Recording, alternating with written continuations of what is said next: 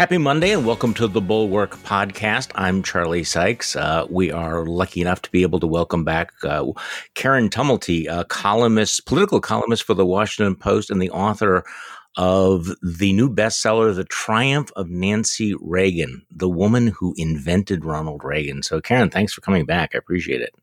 It's so great to be here. Did you have a good Mother's Day? I did. I did. A quiet one, which is, uh, it's kind of the definition of a good Mother's Day. Yeah, no, we had a quiet uh, Mother's Day here too. Well, I'm I'm I'm glad to hear that. So there's so much to talk about uh, today. I just I I, I wanted to uh, encourage uh, readers of the Bulwark to uh, to go to the site today to read Jim Swift's outstanding piece about the craziness of the Virginia GOP convention. I can't really summarize it except to say it is it's sort of the sum of all nuttiness. Um, what the Republican Party has become in the state of Virginia. They used to be rational Republicans in Virginia. Now they're having this drive through convention, which um, to say that it's bizarre and has weird little twists and turns is putting it mildly. So I would I would strongly encourage people to do that. So uh, Karen, I wanted to start off by, and I want to get to your book about uh, Nancy Reagan, but we just have to talk about this moment that we're uh, in where the Republican Party is about to purge Liz Cheney and replace her with Elise Stefanik. And so let's, as a uh, as a palate cleanser, let's listen to uh, some of the spin on this. Uh, let's let's let's go to Chris Christie first. Chris Christie explaining on uh, ABC to uh, George Stephanopoulos uh, why this is a, probably a good idea to get rid of Liz Cheney. Um, she comes from a place where it's much more likely that she'll bring a much more moderating voice on policy into that caucus leadership than what Liz Cheney did, who voted 90% of the time with Donald Trump. So you have the right qualifier there, though, on policy. Well, of, well, George, of course, I say my words very carefully. Okay, um, that's what you that's what you guys pay me to do here, right? Is to, is to say it the right way, and and and that's what she'll do. And I listen. I've known Elise. I, I campaigned for Elise in her first in her first campaign. She was the youngest woman elected to the House of Representatives, and um, I think Elise will bring some real good things to it. I also like Liz Cheney. Um, and I think Liz is smart and tough, but I think Liz is doing what she wants to do. I don't think Liz wants to be in leadership anymore because once she won the vote earlier, she continued to press this issue publicly in a way that was antagonizing the people who were against her. And I think you don't have an entitlement to be in leadership, but you do have an entitlement to be in Congress.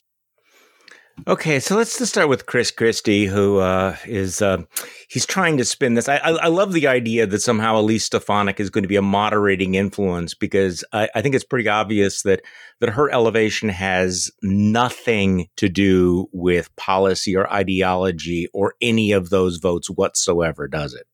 No, and also her her current profile has nothing to do with her past record.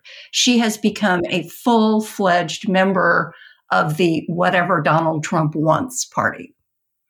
Well, it's not just whatever Donald Trump wants; it's what he wants on the election lie. Uh, and and she's been willing to to spread the the election uh, conspiracy theories in in really a I won't say a uniquely shameless way, but but in a particularly shameless way. Uh, you know, I, I think the good word is opportunistic.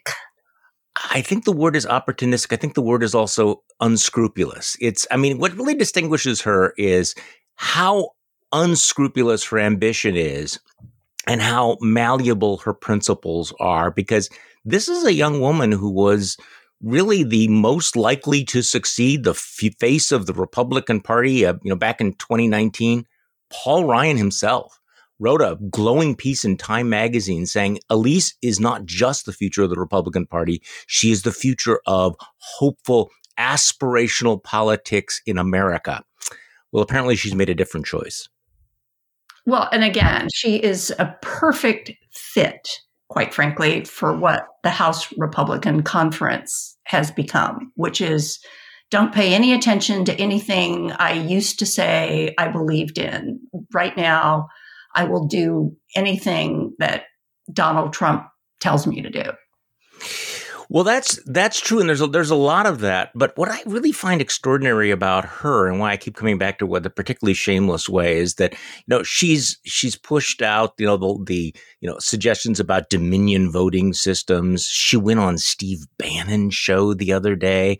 Uh, she said some things about the Georgia vote that were so obviously untrue that the folks, the Washington Post fact checkers, gave her a chance to correct it. Like obviously, with the passage of time, you know you're wrong about this.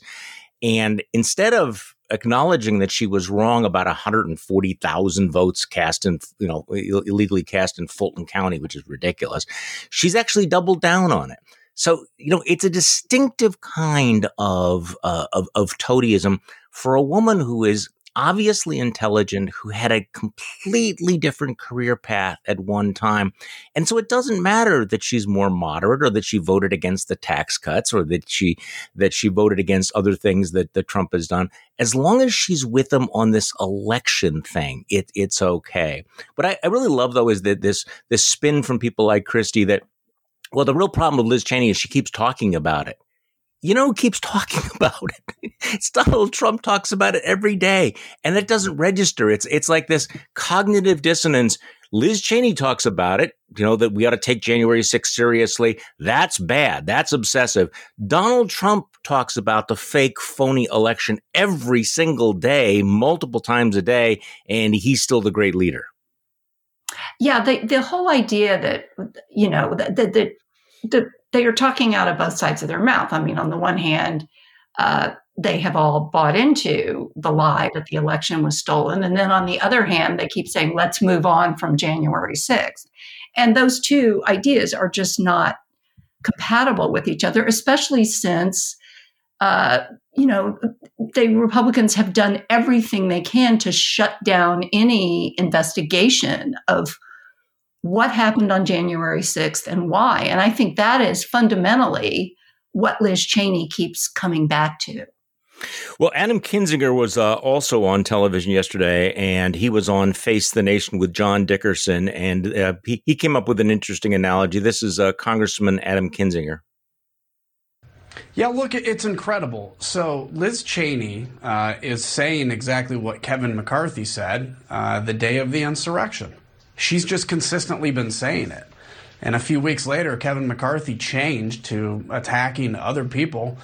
And so I think what the reality is, is as a party, we have to have an internal look and a full accounting as to what led to January 6th. I mean, right now it's basically the, the Titanic. We're like, you know, in this, in the middle of this slow sink, we have a band playing on the deck, telling everybody it's fine. And meanwhile, as I've said, you know, Donald Trump's running around trying to find women's clothing and get on the first lifeboat. And I think there's a few of us that are just saying, guys, this is not good, not just for the future of the party, but this is not good for the future of this country. We're four months after January 6th, an insurrection, something that was unthinkable in this country. And the message from the people that want to get rid of Liz Cheney is to say, it's just time to focus on the future and move on. Like this was 10 years ago, and we've been obsessed about it since. It's been four months, and we have so many people, including our leadership in the party, that has not admitted that this is what it is, but, which was an insurrection led by the President of the United States, well deserving of a full accounting from Republicans. Well, I must say the hmm. analogy with the Titanic doesn't quite work for me because no. Donald Trump is not on deck. He is the iceberg. and uh, the difference, too, is that the Titanic at least had a few lifeboats. Oh, well, see, I'm not sure whether that analogy works either because I, am not totally convinced that this won't work in the near in the near term. I, I mean, I, I just want to throw out the idea. I'm not making a prediction here because predictions are, I think they're they're very very dangerous. But I do think that people ought to at least sit back and think, what if this works? What if, what if in fact this party behaves this way, embraces this lie, goes along with this guy? and wins back power. What and happens we, to the country? What just uh, we are seeing the template for what happens to the country in Arizona right now, and you're just going to see that in state after state after state after state, which is are these sort of uh, phony audits of legitimate votes. Um, you've got to wonder, no matter who wins in 2022 or 2024, um, you know, it's it's going to be challenged. Well, it is, it is going to be challenging. I don't want to get too dark here, but I mean, there, there are, there have been a number of articles, people saying, well, what would a Republican House do um, about the Electoral College in 2024? Um, but the point that Adam Kinzinger made, um, and he just tweeted out this morning uh, that he had warned, tried to warn uh, Republicans, including Kevin McCarthy on a conference call the, uh, before January 6th, that, you know, continuing to spread these conspiracy theories might lead to violence and, and that McCarthy blew him off. But his point is, is, I think, somewhat relevant that Kevin McCarthy himself was willing to call out the president right after January 6th, and since then has been walking it back. And really, what Liz Cheney is saying is not that much different than what Kevin McCarthy is saying, but apparently it's just the uh, the, the, the the acceptable line is, but you just need to shut up about it. Yet, yes, there was an attempt to overturn an American presidential election, but come on, get over it. What do you have to keep talking about? It was like oh, four months ago. Well, you, you hear that all over the place. I mean, the, the day it happened, Lindsey Graham was saying, I'm, I'm done with him. And he's not. He, can't quit him. So I, I, have a little item in, in my newsletter today, and, and I, I, don't know whether how significant it is, but I, I do think it's important to pass on. One of our really really smart friends uh, takes a story that has been reported. Uh, this is not breaking news, but then he connects the dots, and he starts with the fact that it, back in March, Kevin McCarthy hired a guy named Brian Jack to run his political operation. And Brian, and Brian Jack had been Donald Trump's White House political director. And Brian Jack was directly involved in helping set up the rally that preceded the attack on the Capitol. Remember, uh, Congressman Mo, Mo, Brooks spoke at, at that uh, at that rally. He said he was invited to speak by uh, Brian Jack, so that Brian Jack called him from the Trump White House and, and encouraged him to speak at, at this rally on January 6th.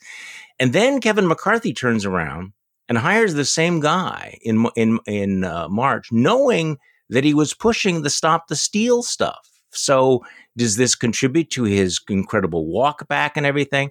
But here's the here's the kicker: you know, Liz Cheney has been pushing for the creation of an independent 9 11 style commission that would really focus on the attack on the Capitol. And this is one of the real breaking points between McCarthy and Liz Cheney. And so our, our, our friend had emailed us and said, uh, look, so uh, undergirding the whole Liz commission thing is the fact that not only does Kevin McCarthy himself have a conflict given his call with Trump on, on January 6th, but his top political guy would also potentially be a target of the investigation into what happened on January 6th. So I think that's kind of a little bit of a tidbit, a little bit of a connecting the dots to keep in mind as we watch the uh, looming defenestration of Liz of Liz Cheney. But you know, Charlie, don't you think that that you know the only thing that makes Kevin McCarthy explicable is that he is just completely focused on whatever he thinks can get him back the gavel in 2022. Yeah. And, you know, the, the, the consequences beyond that, uh, I think are something that, you know, a lot of Republicans led by Kevin McCarthy are think, thinking like, well, we'll deal with that later. No, I think that's exactly right, and and, and I don't think so. It's it's not that complicated. Um, you know, he's focused on the ambition.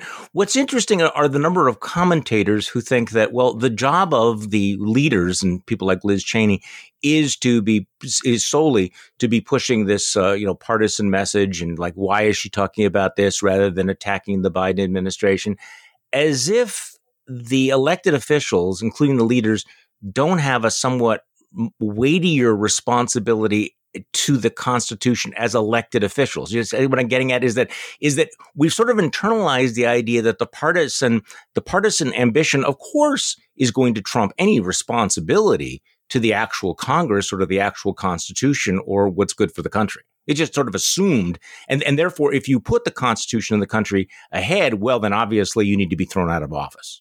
You you know, obviously you don't understand your role. All the smart people writing for you know the usual suspect publications.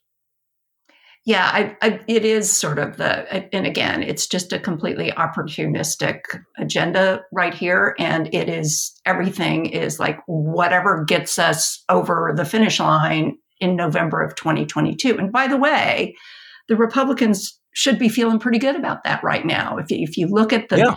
the number of Democrats who are either reti- Democrats in swing districts who are either retiring or thinking maybe they want to run for the Senate or governor. Uh, you know, the Republicans right now are just very much feeling the wind at their back. They are. That's why I keep saying that the it, it, it, may be comforting to say that this is the Titanic, but um, don't be so sure of all of that. I think the other thing that we've learned is that you can have people who will change their position 180 degrees, put everything they've done into a memory hole, and and pay, and there are no consequences. There's no political price to be paid for some of this behavior, at least not so far. And I think that's the you know that that's the warning. Of course, I mean the, the the, counter to that, of course, is what Kevin Williamson writes in National Review is like, guys, you do know that Donald Trump lost this election, right? I mean, he did lose, and how weird it is that that this party has decided that it's going to continue to, you know, link itself so closely to a guy who was just rather decisively defeated in this election. And you know what cannot be people can't be reminded of often enough is this is also a party that has won the popular vote exactly once since 1988. This is not about expanding their reach or growing their appeal. I mean, this is a party that is sort of sort of eating itself. Well, they are, and, um, and they don't seem to care about all of that. So Let's talk about Nancy Reagan and a couple things about Nancy Reagan. I, I, here's something I've been thinking about over the weekend. Uh, Joe Biden, when he gave his speech, when he spoke, seemed to be laying out an agenda that was the antithesis of Ronald Reagan, that was dismantling the whole Reagan revolution. And yet, I guess I want to get your sense about whether or not Biden is the anti Reagan or whether or not there's some commonality. And so a lot of our listeners are going to not have any idea what I'm talking about because I, I, I saw Trump not as a direct line from Ronald Reagan, but in many ways a you know substantial divergence. There's something about the optimism and the personality of Biden that strikes me as more like Reagan than Trump was ever like Reagan. So give, give me your give me your sense about Biden's relationship. Is he the repudiation of Reaganism, or are there some commonalities? How do you feel about this? Well, I, I mean, certainly people are looking at his basic philosophy about the size and role of government, and that would be the antithesis of Ronald Reagan. But where I I don't, you know, the people who make the argument that you know Reagan was a direct line to Trump, I don't buy it because don't forget, Ronald Reagan won 49 states in 1984. And also his, his brand of conservatism was aspirational. It was optimistic. And it really, he had been connecting with people who became known as the Reagan Democrats since, you know, he was going around the country as a spokesman for GE in the late 1950s it you know it was just the whole philosophy behind it and i don't think he you win 49 states by appealing to people's sense of grievance. So um but they're very in living in very different moments. Um you know one of them coming out of the 60s and the 70s and you know different also we're just in a different kind of crisis here. Whether you know bidenism is going to be proven to be the answer, uh, you know, we'll know that pretty soon.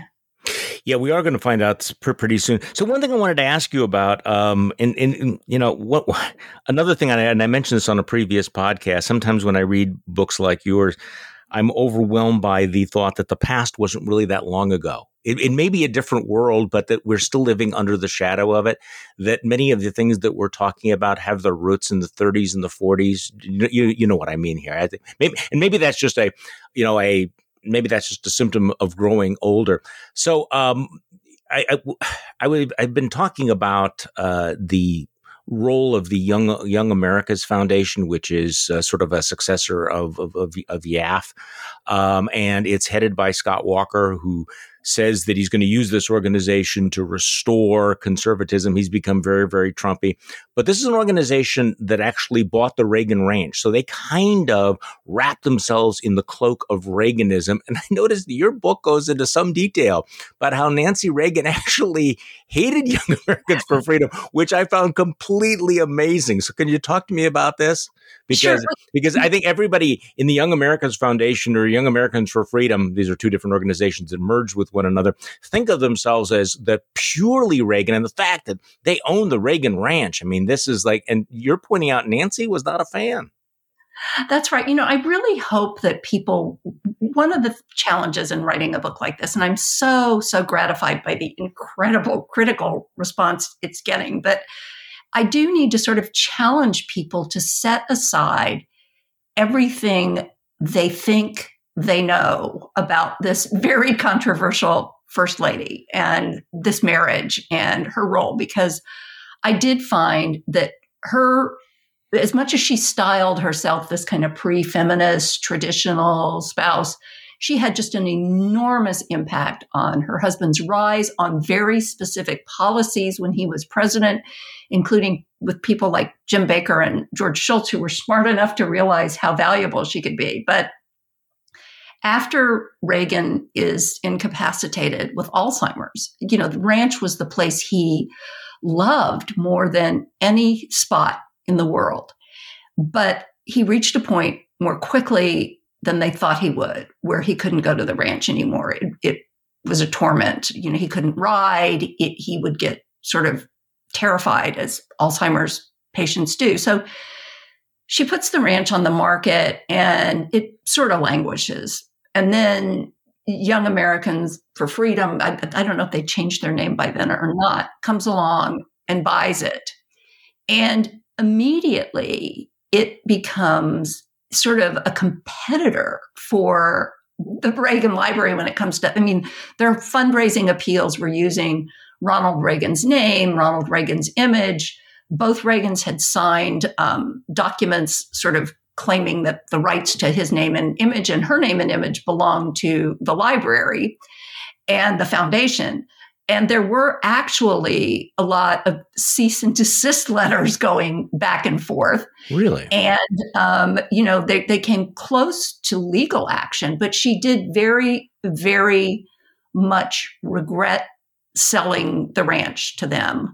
Uh, she also would sort of tap the brakes on some of the other things that people would want to do uh, with Ronald Reagan's name and image. For instance, in the 90s, there was an effort by some young House Republicans to knock FDR off the dime and put Ronald Reagan's image there mm-hmm. instead.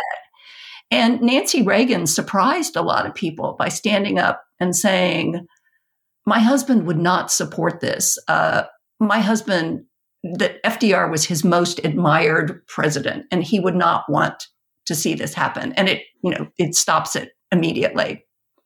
Huh. That that that is extraordinary. So the subtitle of your book is "The Woman Who Invented Ronald Reagan," and I want to and I want to come back to all of that because you really yeah, described the, the, headline on a review. It was not. It was not the. Well, I'm, I'm, sorry on, on, on, a review. Okay. It's because it uh, works for me. But well, and it does capture what how you describe it. But but you mentioned this the the Alzheimer's and and this is a question that it comes up over and over and over again, and and it's going to come up during the Biden presidency. It's sort of you know out, out there, which is the question of you know how with it was Ronald Reagan in the final years of his presidency? What was the level of his acuity? Because there's a lot of folks out there that believe that, that Nancy Reagan played a quasi Edith Wilson role, uh, that she was kind of running things. She obviously was always influential. But what is your what is your sense about that timeline? We know that there was the Alzheimer's. Um, I, I, I get the sense from from your book that you are pretty confident that that that didn't set in until after the presidency, that he was still really with it until he left office. But tell me, well, tell me what your take is. Well, she does. Nancy Reagan does almost single handedly run the rescue effort out of the White House during Iran Contra. And I, I think I've well documented mm-hmm. that. Mm-hmm. But that was in part because something that was characteristic of Ronald Reagan you know, not just Ronald Reagan in 1987, but Ronald Reagan in 1967, which was this, uh, you know, this optimism and also this, you know, I didn't do anything wrong. This is all going to turn out just fine. Uh, the Tower Commission report shows that, in fact, Iran Contra was a for your your listeners who are too young to remember, yeah, yeah. basically selling arms to Iran as yeah. hostage payments for uh, ransom payments for hostages, and then the White House was illegally diverting the money to to the Contras in Nicaragua. Um, people could have gone to jail and mm-hmm. you know convicted for this stuff, but Ronald Reagan, it was the Tower Commission report and subsequent investigations. It was very much because he was not on top of details the way he should have been. But this is again, I think, goes back to a management style that he exhibited throughout his career. So, did the Alzheimer's, you know, was there something going on organically by then? Probably. But if you read his diaries, if you read his um, written correspondence, if you read his notes, and I have read all of them, as has Douglas Brinkley, as did Edmund Morris, uh, there is no evidence in his handwritten, like daily diary um, entries of any kind of um, deterioration. I mean, he is he is an older man by the end of his presidency, but he is not a different man this is this is important. I mean, the fact that, that he did keep those those diaries, I think, is is just you know we're we're probably not going to have that with other presidencies, unfortunately. So historians are not going to have that that trove of information. So let's just talk a little bit about um, the the woman who invented Ronald Reagan. You know what may what comes becomes very very clear is, and I think you you've said it this way very directly, is that he trusted everybody, she trusted nobody. So they really made a very powerful team but they were very different in that respect. That's right. That's right. And I really I go all the way back to trauma in both of their childhoods that explained why the two of them were just so closely bound together. But um, she did have, you know, as clueless as she could be about her own image, she had a far superior nose for trouble than he did. She had much sharper judgment about the people around him than he did. I mean, somebody like James Baker told me that. He said, you know, her instincts were better than his. And um, when she she very rarely set foot in the West Wing, but if she was not happy with somebody or something, they all knew it. And if somebody was not in her favor, they tended to be gone. She is one of the reasons Ronald Reagan went through a half dozen national security advisors. But the shrewder, smarter people in the administration, and I would count among them not only her closest ally, Michael Deaver, the deputy chief of staff, but James Baker, uh, George Shultz, the secretary of state, they understood that Nancy Reagan was an incredibly valuable ally to have. And if you could convince her that something was in the president's best interest, you had a good shot of getting Ronald Reagan aboard. And I remember seeing in one oral history, William Clark, who was one of his national security advisors who tangled with Nancy, saying, you know, we always said the Troika in the White House was, you know, Jim Baker, Deaver, and Ed Meese, the most ideological of them, he said the real troika was Baker, Deaver, and Nancy. So, what was the relationship between James Baker and Nancy Reagan? Because that certainly would not have been predictable at the at the beginning of the Reagan presidency. No, in fact, Baker. Everyone assumed Ed Meese was going to be the mm-hmm. chief of staff because he had been Reagan's chief of staff in Sacramento. In fact, Meese was circulating organization charts that were showing how they were going to run the White House. But um, both Reagans had concerns. One, they thought Meese was pretty disorganized. Uh, Nancy did not trust the ideologues, the people that she said would go over the cliff with the flag flying. Um, and James Baker, at that point, barely, barely knows the Reagans. He's helped out with debate prep. Uh, but he really comes from George H.W. Bush's world. In 76, he had been chairman of Ford's campaign against Reagan for the nomination. Mm-hmm. So it was an extraordinary thing that he should be tapped to become White House chief of staff. And he told me, and he has said on many occasions, he was there because Nancy Reagan wanted him there. Hmm. Okay, why? Why did she want him there? Um, she she was comfortable with him. He sort of presented well. He was, you know, comes from sort of blue blood Houston. But I think what really attracted her to him most was his pragmatism. And she was absolutely determined that um, she defined success, I think, in a much more conventional way than her husband did. You know, she she wanted Ronald Reagan's greatness to be not just recognized by the right, but you know, recognized by all the the naysayers in Georgetown who considered him an amiable dunce. Uh, and so I think Baker was part of that, but mostly I think she just liked his pragmatism. And the same thing was the case with George Shultz. And she becomes an incredibly important ally for Shultz in, you know, setting up the circumstances under which Ronald Reagan can reach out to Mikhail Gorbachev and at a time when his administration was really populated primarily by hardliners, hawks, who really thought there could never be any such thing as a working relationship with Moscow. And again, this is like a role that people don't necessarily associate Nancy Reagan. Well, that that and and that's of course I think the real the real strength of your book is that you point out that she was not just his enforcer, um, you know, on personnel things, but that she played a a, a crucial role in the in the public policy. So let let's look at the other side of this though, the the the, the personal and the family side, because you you go back you know, into you know who Ronald Reagan was. That Ronald Reagan was really the, the the product of a very dysfunctional family, an alcoholic father, um, maybe his aversion to conflict came from all of that. But Ronald Reagan was a product of the Midwest and of a and of a deeply broken family. So how did she play into that in terms of the partnership, in terms of being complementary? She had the more confident. She had more confidence than he did um, in terms of conflict. Or talk to me about that well, one thing, yes, she was, as Edmund Morris, the biographer, told me, she she was a street fighter, uh, which he was not.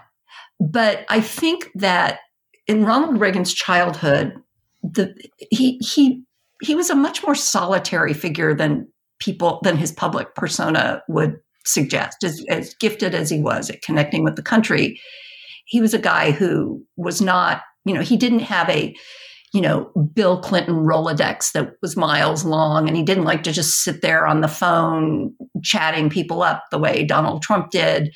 He sort of wanted to be by himself. And when he was a child in this very difficult family circumstance, it was really his adoring mother who created that sanctuary, that, that place that he needed to go to sort of recharge uh, and really nurtured him. And you can see a little bit of that reflected in his relationship with Nancy Reagan. In fact, they called each other mommy and daddy.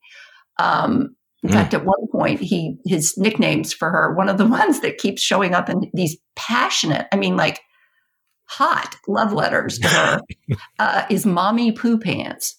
So um, okay. it's you know this, but they were so tightly bound together and so dependent on each other because Nancy Reagan also comes from a deeply, deeply traumatized childhood. Her, her mother essentially abandoned her. Her mother was an actress, abandoned her for six years. She has to, at the age of 14 or 15, arrange her own adoption by the stepfather that she adores.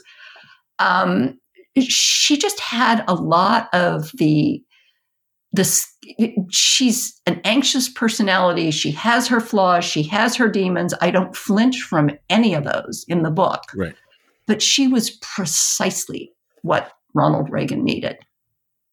So one of the more interesting um, relationships conflicts was the, the and you describe it the Reagans and the Bushes didn't get along. And there was something about, I think you've described Barbara Bush as triggering a lot of things with Nancy Reagan. So talk to me about that, about why they didn't get along. Well, first of all, I, it's Nancy and the Bushes who didn't get along. Yeah, I am sorry, Nancy. Right, I'm Reagan sorry. Right, was, right. was fine yeah, with them, yeah. you know. Um, uh, so as George Will said to me, sometimes it's harder for the spouses to let go of things than it is for the principals.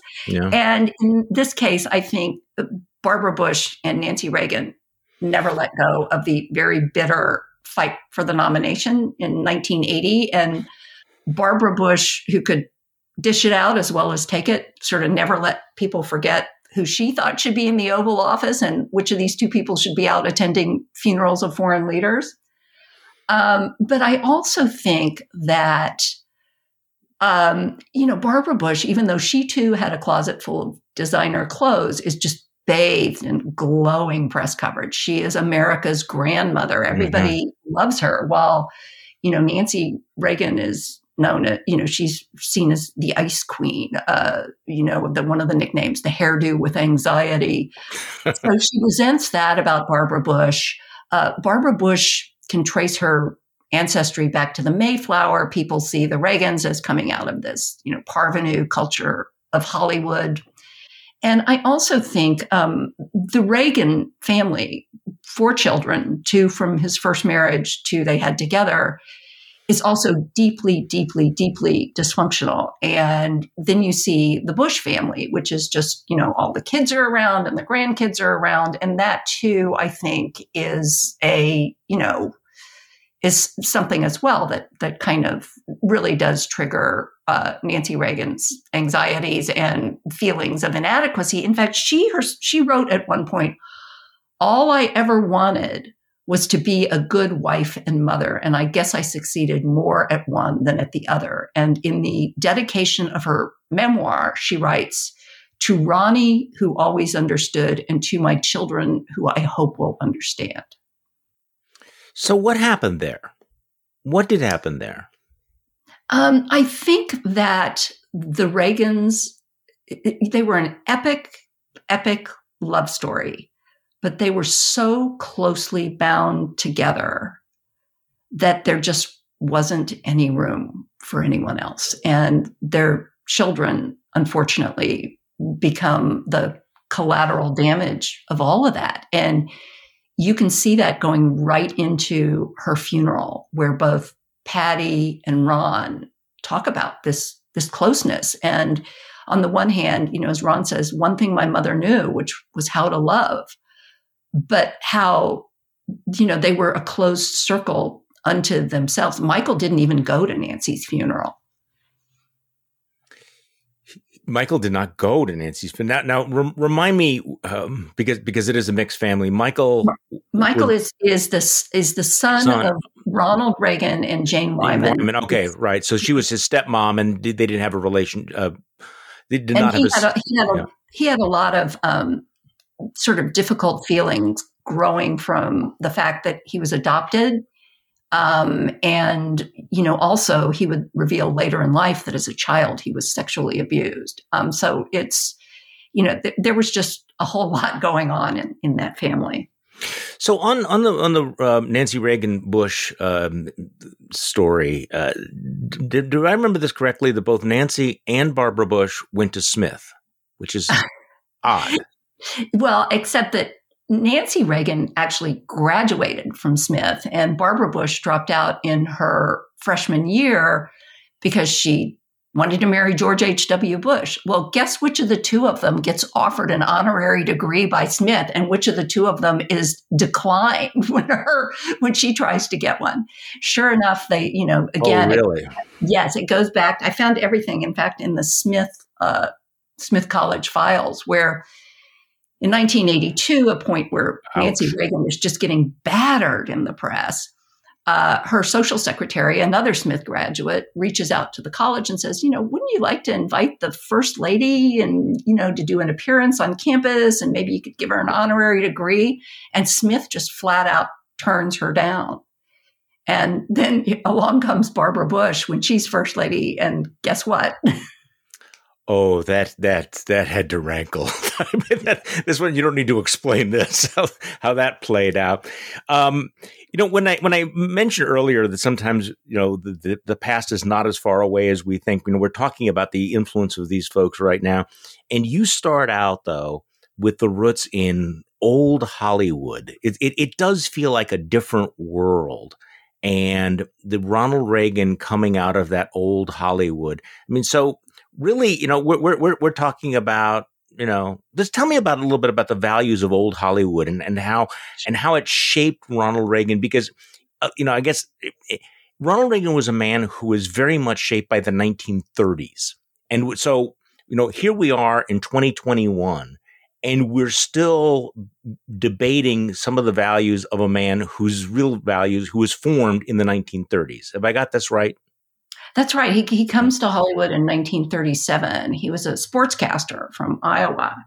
And that is a, a time when the studio system is still going. You know, th- they could essentially write the narrative and the press would just, the Hollywood press would just sort of lap it up, or the, you know, reigning gossip columnist of the day would sort of write whatever you wanted. Uh, Nancy Davis, a not very accomplished actress comes to do her screen test with MGM in 1949. The whole screen test is set up by Spencer Tracy, and you can read the book and find out why he cared uh, in a way where she can absolutely not fail this screen test. Um, so she is too offered a, a contract. And one of my favorite single bit of trivia I found out that I have in the book is that because MGM offer the biggest powerhouse of Hollywood studios offers a contract to Nancy Davis, they turned down another actress named Marilyn Monroe. Hmm. Uh, probably the worst decision ever made by any Hollywood studio. But um, but both of them come from again this era where number one, it brings to them a very, very sophisticated understanding of mass media that then you see play out on television. I mean, Ronald Reagan could, he was just the, the master of television like no politician before him had ever been. And all of that, I do think, comes out of the, the imagery, I mean, the, the Reagan presidency, in fact, is just, you know, what sticks with you are, are the images. Um, a lot of people would say, you know, his critics would say a lot of these images were at odds with the actual values and the policies. But boy, they were masterful at that. So basically, if we, we take the string back, that if it wasn't for Spencer Tracy, we wouldn't have Nancy Davis. If it wasn't for Nancy Davis, who becomes Nancy Reagan, we wouldn't have Ronald Reagan. So it all traces back to Spencer Tracy. Right. And, um, and, he, and even Reagan would point out, you know, when he meets her, he is at a low point of his life. His first wife has gotten bored with him and walked out. His movie career is coming to an end his he is literally shows up for their first date on crutches, a broken man because he's broken his leg in six places. His his spirit is in what he would describe as a deep freeze, and he himself would say, "If Nancy Davis hadn't come along when she did, I would have lost my soul." Hmm. Hmm. Karen Tumulty, thank you so much for the book and thank you for coming back on the podcast. We always appreciate it. I so I so enjoy being here. Thank you. It's been my honor. And thank you all for listening to today's Bulwark podcast. I'm Charlie Sykes. We'll be back tomorrow and we will do this all over again.